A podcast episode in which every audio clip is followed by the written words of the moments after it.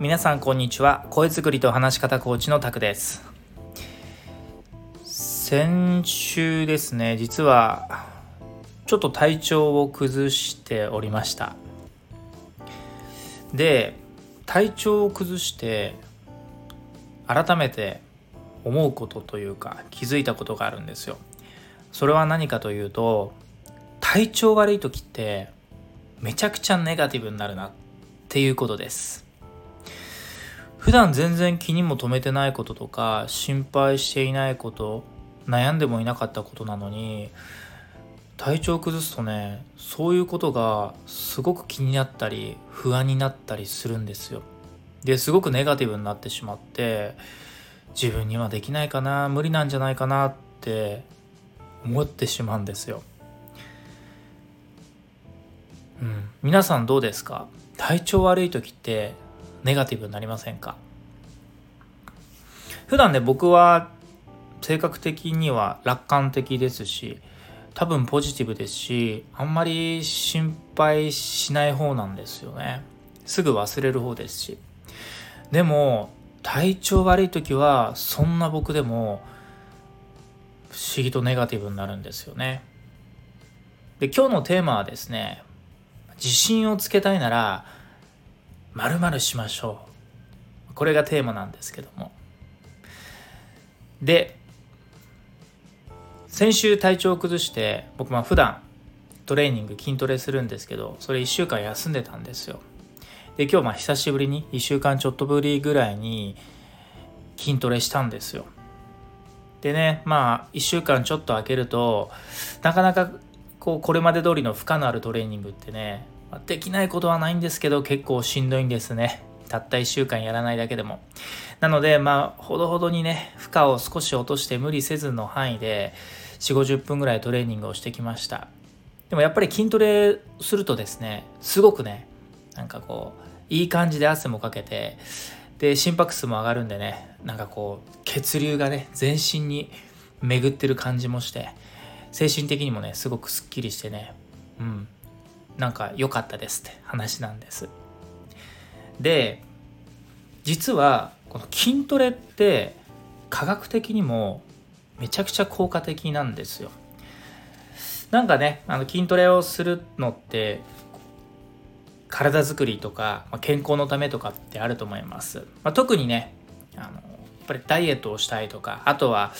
痩せ型体型直してちょっと細細マッチョになってねスーツの似合う人になりたいみたいなねそういう外見的なあのものを整えるために筋トレをするっていうのはもちろんありなんですけどあの筋トレから内面って変えられるんですよ。どういうことかというと筋トレって結構精神的なメリットが多いですよね。まあまず端的に言えば精神的に安定できると。で具体的にどうして安定できるのかというと筋トレをすることによって、まあ、適度な負荷を体にトレーニングという形で与えることによって脳内のですね、まあ、モチベーションとかねあの思考力とか集中力を高めるためのに必要な、まあ、脳内のですね脳内物質っていうのが活性化するんです、まあ、例えばそれはテストステロンっていうね男性ホルモンとか。またセロトニンとかねそういった神経伝達物質。次にドーパミン、はい。まあ、これはですねあの幸せを感じられる多幸感を得られるっていうねそういった脳内物質なんですね。こういった筋トレをすることでテストステロンセロトニンドーパミンっていう脳内物質が活性化してそれによって精神的にですね安定したりやる気が出たりとかですねモチベーションが上がったりとか集中力が高まったりとか思考力ですね。頭の回転も良くなるみたいな、まあ、内面的な好影響があるわけです。でこれが結果的にいわゆる自信。俺ならやれる。私ならやれるっていう自信につながるわけなんですよ。ですから皆さん自信をつけたいなら筋トレしましょうと。これはあの根性論ではなくて科学的な見地からですね自信をつけるために筋トレはめちゃくちゃ効果的だからです。で特に僕もコミュニケーションコーチをしてると多くの受講生の方